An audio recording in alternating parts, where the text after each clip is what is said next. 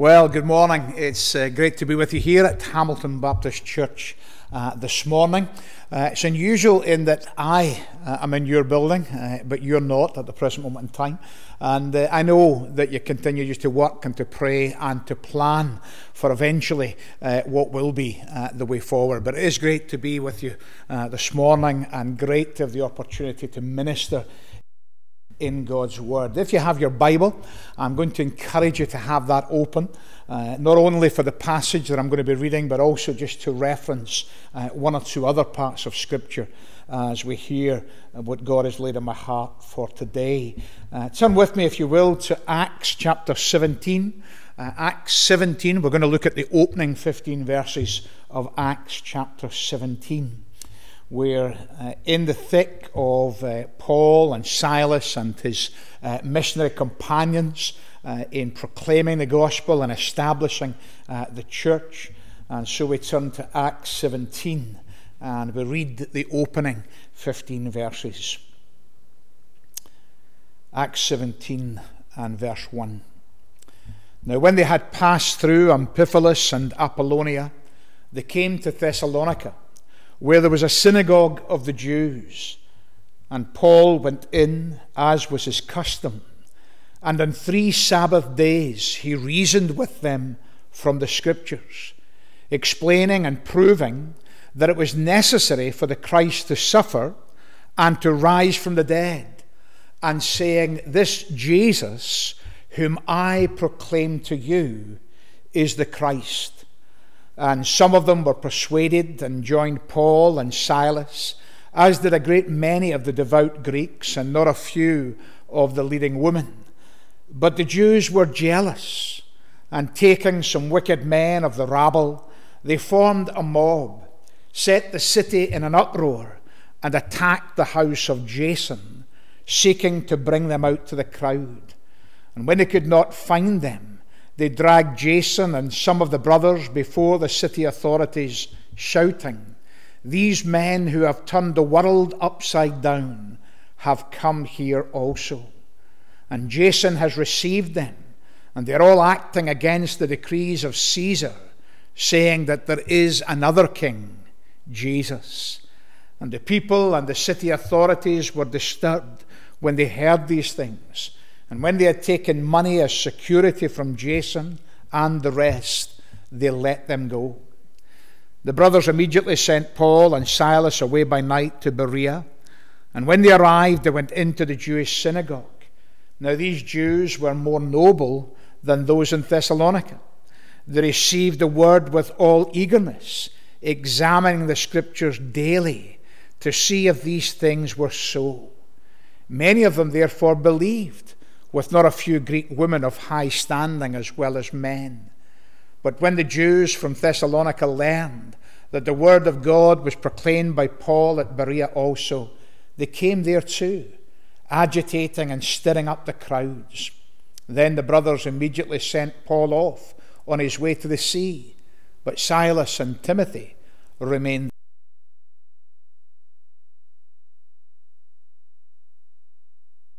there. And those who conducted Paul brought him as far as Athens. And after receiving a command for Silas and Timothy to come to him as soon as possible, they departed. Let us just pray before we uh, consider God's word for us this morning. Our gracious Father, we thank you for the good news of the gospel of our Lord Jesus Christ. We thank you that this is the saving message that you have entrusted to your church. And we thank you whenever we open the pages of Holy Scripture and we see the gospel advance, that you speak into our hearts and you exhort us as your people to be a people whose deepest desire is to make your saving message known to the world in which we live. And so, our Father, we ask as we turn our attention to your word this morning, that you would speak into our hearts and lives, and that you would challenge us in the places that we need to be challenged, and that you would enable us in the places that we need to be enabled, and that you, by the power of your Holy Spirit, would work in and through us for the advancement of your kingdom. In Jesus' name, Amen. Well, I want this morning for a little while to encourage our hearts with what it is to be the church on mission, what it is to be about the advance of the gospel, what it is in truth to be about the kingdom advance. And, you know, mission uh, is the lifeblood of the church of Jesus Christ. Mission is what we should always be on in the life of the church of Jesus Christ. And yet, tragically, in our day and in our age, one of the things that we have done is we have given mission so many definitions that in actual fact it's almost lost its meaning. I think it was Stephen Neill who said that if mission is everything, then nothing is mission. And you know, the reality is that very often you will hear the church uh, talking about her mission, and she will be talking about the good works that she does. She will be talking about the things that we do in our community. Now, I'm not one to deny that they are an aspect of the overall aim and intention of the Church of Jesus Christ to make known the good news of our Lord Jesus Christ. But the reality is that very often the good news of our Lord Jesus Christ, which ought to be at the forefront of who we are, in actual fact is pushed further and further away. Mission uh, is invariably described in the life of the Church of Jesus Christ today. But biblically, it is always defined as the proclamation of the good news of our Lord Jesus Christ. And when you follow Paul and Silas or Paul and Timothy, when you follow the movements of the saints of God in the establishment of the early church, you realize that the one thing that was beating in their hearts, that was at the forefront of everything they were doing, was a clear proclamation, a clear explanation, a clear declaration of the good news of our Lord Jesus Christ. It was always the way of the Apostle Paul, and it was always the way of those who were sent out to establish the church of Jesus Christ. They were on a mission from God. They had a message from God. They were proclaiming and declaring that saving message. That was what defined the mission of the early church. And it's what always ought to define the mission of any church in our day and in our age. When you ask people, uh, what is the gospel? It's amazing the number of definitions, the number of descriptions that people will give you. But when you look at the scriptures and you look for a definition of the gospel, you will find that it is always a proclamation of our God, the righteous creator of all things and the creator of men and women has made himself known to man, the man that he created, the man who is a sinner, the man who is deserving of nothing but the righteous judgment of God. When you look at a definition of the gospel biblically, it is a declaration of God as the creator, the one before whom every man or woman is accountable. That man or that woman is a sinner in desperate need of a savior. But the proclamation of the gospel is Jesus Christ is the very Saviour that we need, and that the way in which you and I come to Him is through repentance and faith. And in repentance and faith, we then live out the reality of the kingdom of God. And what is at the forefront of living for the kingdom of God? It is to be those who continue in the long line of the saints of God who make known the truth of the saving message of God to others. And so this morning, when we journey for a little while with Paul and Silas and Thessalonica and then in Berea, what we're looking at uh, is the church of our Lord Jesus Christ on mission. And what we want to learn and what we want to apply to our own lives is what it is for you and I as the Church of Jesus Christ today, even in a COVID world, to be a church on mission. And what should we do? We should lead with the good news of the gospel of our Lord Jesus Christ. One of the things that uh, the COVID situation has done is it's focused people's attention on their own mortality. And there is only one message in the face of death. The wages of sin is death, but the free gift of God is eternal life through Jesus Christ our Lord. And so, when we journey with Paul and Silas, when we journey uh, with them in these places, we're looking at what it is to be the church on mission. And we're looking what it is to lead with the gospel. And we're looking about what it is to extend the good news of the gospel to those that surround us, to those that I hope and pray we would love. And we'll see a little bit about that eh, in our passage this morning.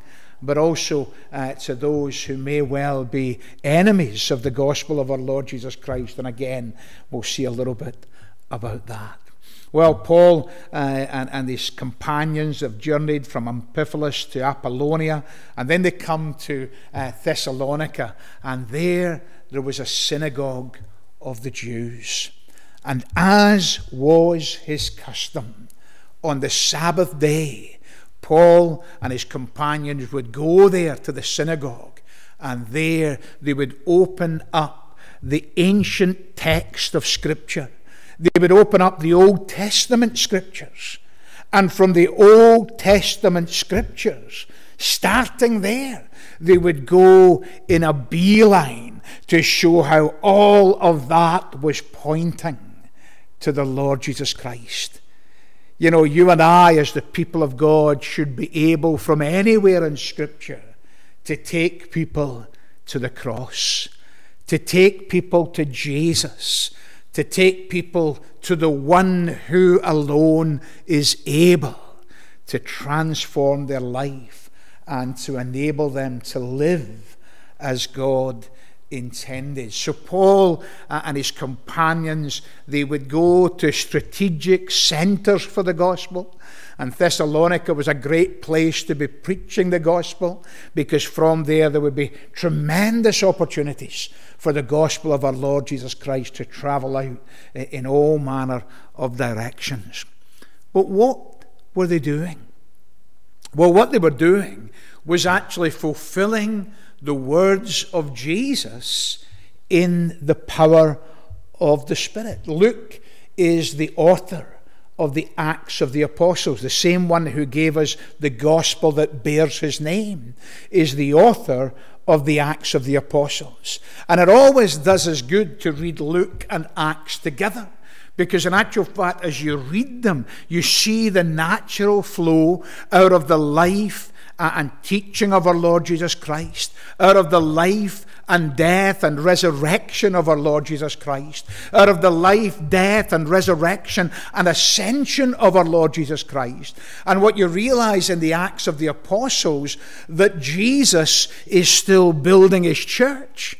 And so as you journey in Acts, you're really journeying with the church of Jesus Christ, who in the resurrection power of Christ are proclaiming the message of our Lord Jesus Christ. But they're fulfilling the words of Jesus. Turn with me, if you will, in your Bibles. Turn back to Luke's Gospel. Uh, and to Luke's Gospel in chapter 24. Uh, there, of course, we get that tremendous account of the resurrection of Jesus, and then uh, the account on the road to Emmaus, and then we get the account of Jesus appearing to his disciples. And we'll, we'll cut into the text, it's just before the ascension, uh, and we'll cut into the text at verse uh, 44, uh, and we read these words. And then Jesus said to them, These are my words that I spoke to you while I was still with you, that everything written about me in the law of Moses and the prophets and the Psalms must be fulfilled. And then he opened their minds to understand the scriptures and said to them, Thus it is written that the Christ should suffer and on the third day rise from the dead, and that repentance and forgiveness of sins should be proclaimed in his name to all nations, beginning from Jerusalem. You are witnesses of these things. And behold, I am sending the promise of my Father upon you. But stay in the city until you are clothed with power from on high.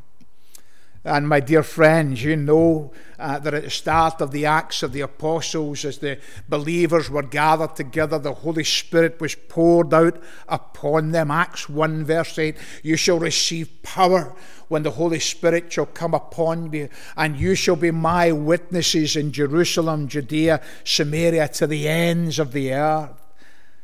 And Luke, uh, ever perfect in all that he was uh, writing down is really just showing us when we start to journey with Paul and Silas that here are the very words of our Lord Jesus Christ being fulfilled. As Jesus had said. Now, look what Jesus did. And then look at what Paul and his companions were doing in Thessalonica and Berea. You see where the model for mission comes. You see, it comes straight from our Lord Jesus himself. He opened their minds to understand the scriptures. What did he do? He said that everything written about me in the law of Moses and in the prophets and the Psalms must be fulfilled. Now, you and I, you and I look at our Lord Jesus Christ and we realize that He is the absolute fulfillment of all that was portrayed there in Moses and in the prophets and in the Psalms. But sometimes what we miss is that in actual fact we can turn to that very law of Moses. We can turn to those words of the prophets. We can turn to the Psalms. And from there, we can show people how Jesus is the Christ. That's exactly what Paul and his companions were doing. The church on mission is fulfilling the words of Jesus, and they're fulfilling the words of Jesus in the power of the Spirit. You see, look what our Lord Jesus says in verse 47. He says that repentance and forgiveness of sins should be proclaimed in His name to all nations, beginning from Jerusalem. Uh, and so when we journey with our friends in Acts, we realize that they're journeying as witnesses.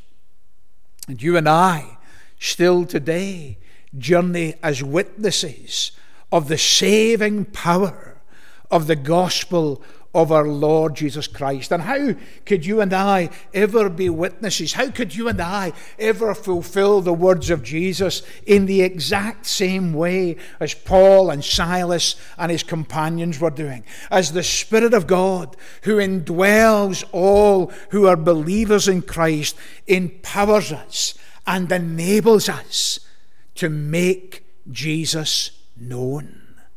That's how. That's, that's the call of God upon our lives, that we might be those who are making known the gospel. You see, the church on mission is fulfilling the words of Jesus in the power of the Holy Spirit. And the church on mission is making known the message of Jesus as revealed in Holy Scripture. You see, sometimes you'll, you'll meet people who'll talk about uh, you know, the difference Jesus has made in their life, and they'll talk all about who they have been and how they are no longer that person. And And that's good insofar as it goes. But what we need to do is we need to talk about how they have been transformed. And to do that, we need to go to the pages of Holy Scripture. And we need to, from the Scriptures, show how Jesus is the only one who is able to transform. You see, there was, there was the pattern of Paul and of his companions. As was his custom, he would go on the Sabbath day into the synagogue. And I love the way in which Luke writes this for us. He reasoned with them from the Scriptures. I, meet some people today who, who want to reason with others about arguments for the existence of God. But the reasoning doesn't always flow out of the scriptures. Now, that's not to undermine its value when it's added into what it is to reason out of the scriptures. But you see, the reason why we need to learn to reason from the scriptures is that the Word of God is living and active and powerful and has the ability to transform. Not your words, not mine. Paul reasoned from the scriptures. And notice what he did explaining and proving from the scriptures that it was necessary for the Christ to suffer and to rise from the dead. And so, what he does is he actually takes this was a Jewish audience. Uh, and you know, the interesting thing is that when he started to reach out to uh, a, a secular, non Jewish audience, he might have started where they were, but he quickly took them to the scriptures. He quickly took them to the revelation of who God is in our Lord Jesus Christ. And here in the synagogue, uh, he, he, was uh, proving to them that in actual fact the Jewish Messiah had to suffer and the Jewish Messiah had to die in order to ransom a lost world for God. And he explained from the scriptures the wonderful message of the atonement, the wonderful message of the resurrection, the wonderful message of the ascension. And why should we follow this pattern? Well, because that pattern is fruitful for the salvation of souls. Now, you and I know, and we'll come to this in just a moment, that in actual fact, not all uh, who heard him, in actual fact, responded favourably. But he never changed his method on the basis of the people's response. He was faithful in showing people Jesus from the Holy Scriptures. In fact, when Paul and Silas had to uh, get up and get out of Thessalonica uh, and they went to Berea, uh, we, we know that he followed the exact same pattern. Now, the Jews of Berea got a much better name. It says they were more noble than those in Thessalonica. But look what it says they received the word with all eagerness examining the scriptures daily to see if these things were so. Well, you don't notice what it says. It wasn't they received Paul, they received the word with all eagerness. And what were they examining? They were examining the content of what Paul had been saying to them. And what had Paul been saying to them from the scriptures? He'd been showing them that the whole salvation plan of God is revealed to us. Genesis through Revelation for you and I, because we live in the light of the full revelation of the New Testament. But there they were, examining the scriptures to see if the things that Paul had spoken were so. Now, notice they received the word. You see, when you and I responded in repentance and faith if we have responded in repentance and faith. You know, you may well be one who attends Hamilton Baptist Church, but you might never have repented and put your trust in Christ. Coming along to church will not save you. Responding to Jesus Christ, the Word, is the only thing that will save you. But as you and I respond to the Word that is spoken, as you and I look into that Word and realize that here is the saving plan of God, then we discover that these things are so. You know, my friend, it seems that some of us uh, are very happy to uh, feed the poor. Some of us are very happy to take care of, of the orphans and the widows and the children. All good things. But are we willing also to lead with clearly showing the message of the gospel and its serious demands? To lead with opening up the Word of God and showing people that we have a righteous Creator who calls an unrighteous sinner like themselves to repentance and faith, to an absolute conviction that Jesus Christ is Lord and He alone is Lord. Well, you know, my friends, you know, the Apostle Paul the Apostle Paul was a, a man who was passionate for those who were lost. Uh, and the church ought to be a church on mission when it has a passion for the lost who are around them. You see, we often talk about the Apostle Paul as the apostle to the Gentiles. But I hope it hasn't escaped our attention this morning that his early custom was to go to the synagogue and there to go to the Jewish people and there to proclaim from the Jewish scriptures the whole revelation of God in Christ and to show from those scriptures that Jesus is the Messiah and that only by faith in Jesus can the remnant who would believe in him and put their trust in him enter into all the promises of God? And if you're familiar with Romans chapter 9 and 10 and 11, and if you, like me, are a Gentile, you realize that we're grafted in, right? But what you'll see in Romans chapter 9 is something of the heart of the Apostle Paul for the lost and you'll see something of his heart for the lost people of his own nation, of his own race. Look what it says in Romans chapter 9. Turn with me, if you will. I am speaking the truth in Christ. I am not lying. My conscience bears me witness in the Holy Spirit that I have great sorrow and unceasing anguish in my heart.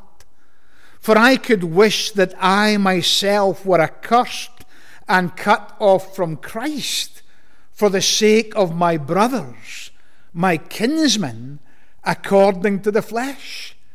They are Israelites, and to them belong the adoption, the glory, the covenants, the giving of the law, the worship, and the promises.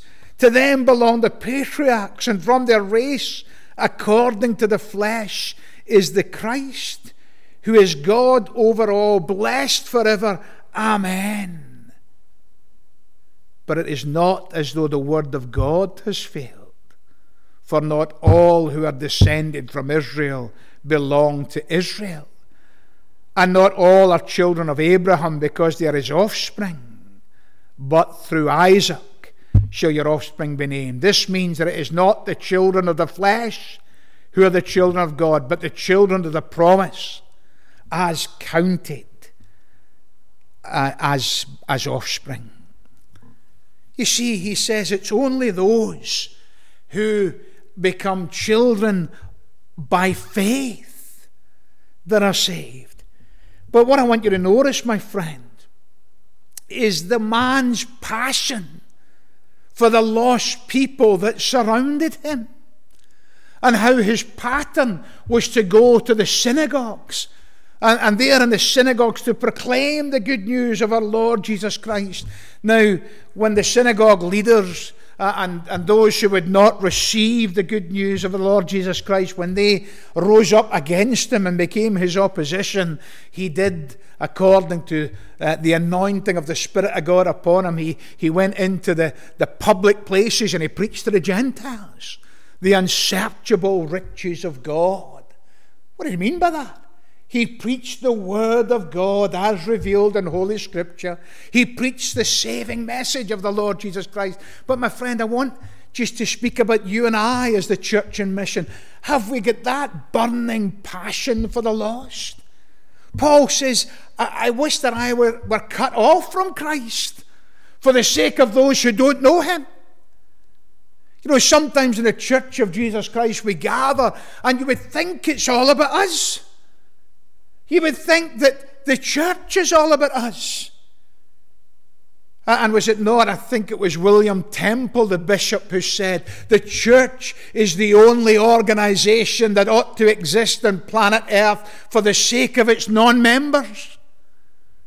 Because we're a people with a message and we're to be driven out with that message for all those who are not yet part of the family of God. And sometimes you'll hear believers talking about how, oh, I don't like the way we do that in worship, and I don't like the way we do this, or I don't like, and I think we should do it. It's not about you, it's about our Lord Jesus Christ. God in Christ has made you part of his family. That is a wondrous thing. And God empowers you to be one who has such a love for the lost that you long to see others saved. Uh, and Paul had such a passion beating in his heart for his own people. So much so that he would go to the synagogues and he knew that what he was saying out of Holy Scripture was not going to go down well with a lot of them. He knew that before he started. But he would preach faithfully. And, and you know the thing that I, I, I rejoice in, that the Lord blessed them with so much fruit.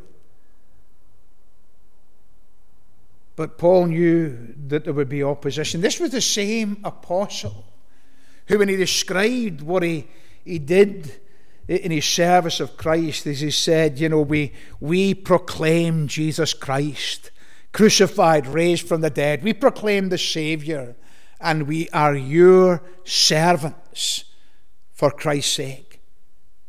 In other words, he, he delighted to make himself a bond slave of others for the sake of the gospel.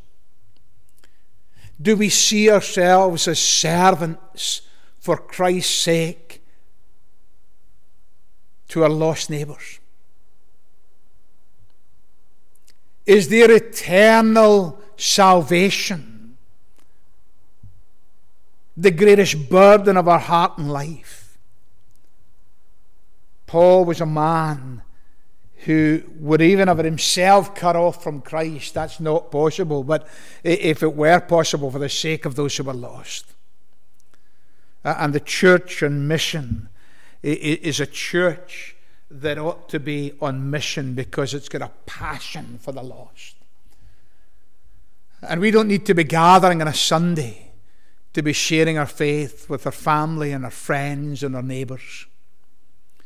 We don't need to be gathering in person in order to be opening up the scriptures with others. We just need a holy boldness. And we need a burning passion for the lost. Well, I want just to draw this little encouragement to a close.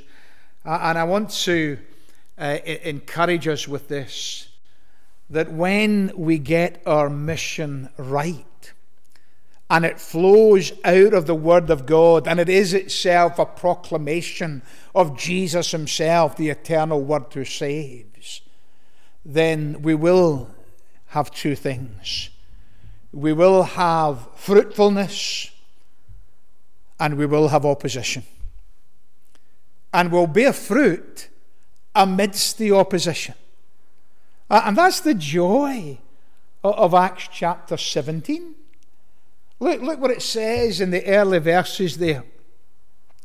You know, as he preached, it says there at verse 4 and some of them were persuaded and joined Paul and Silas, as did a great many of the devout Greeks and not a few of the leading women.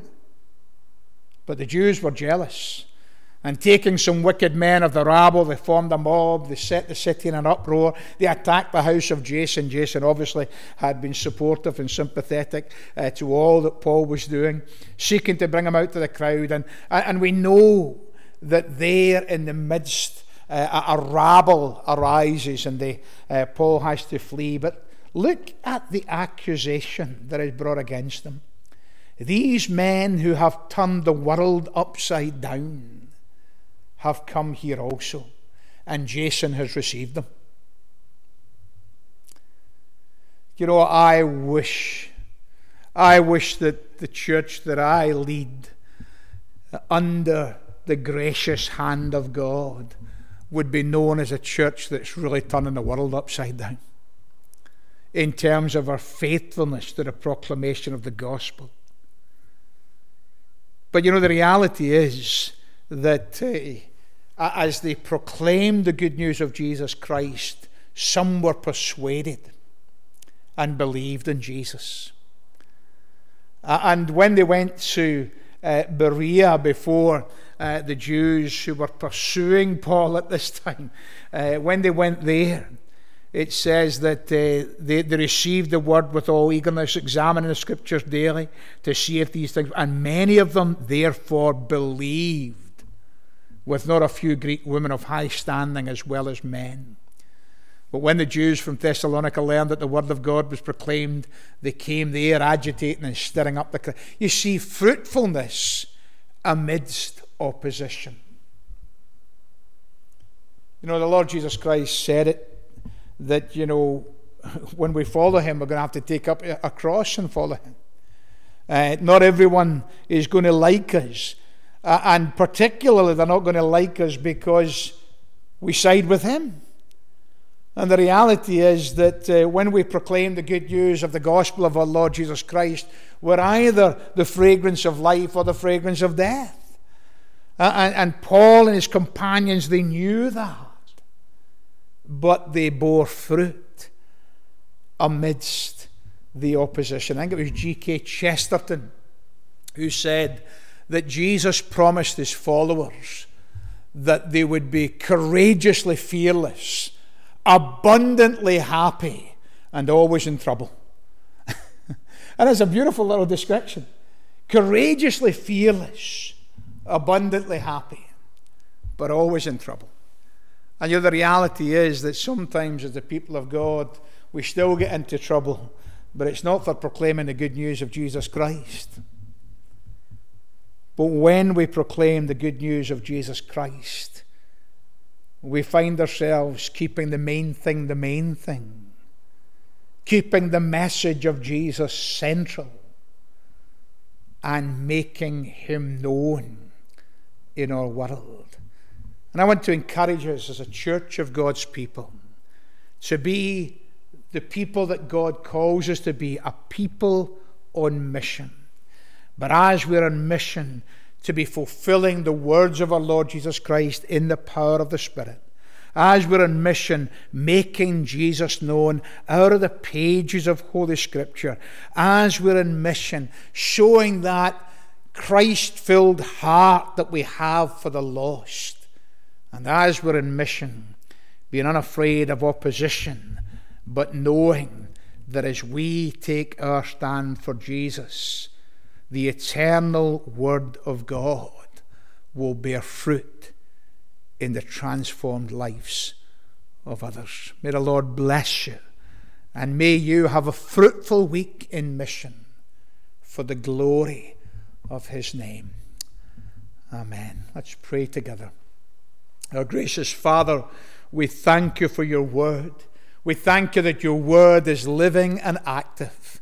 And we pray, Lord, that we would stand in the long line of faithful men and women of God who made known the great truth of Scripture, the great revelation of who you are and of all that you have done for the salvation of all who by repentance and faith would put their trust in you. Father, would you make us fruitful this week for the glory of your name? In Jesus' name, Amen. The Lord bless you. Thanks, John, for that message uh, from God's Word this morning. So we'll now just uh, close our eyes and we'll come to God in prayer. Father God, we thank you for your message to each and every one of us, and we pray that as we receive that message, that it would challenge our hearts and encourage us too at the same time. We thank you that we can meet together like this and still continue to praise you, to hear your voice, to hear your word. And we just pray now, Lord, that you would part us with your blessing until we meet again. For we ask all things in and through the name of the Lord Jesus. Amen.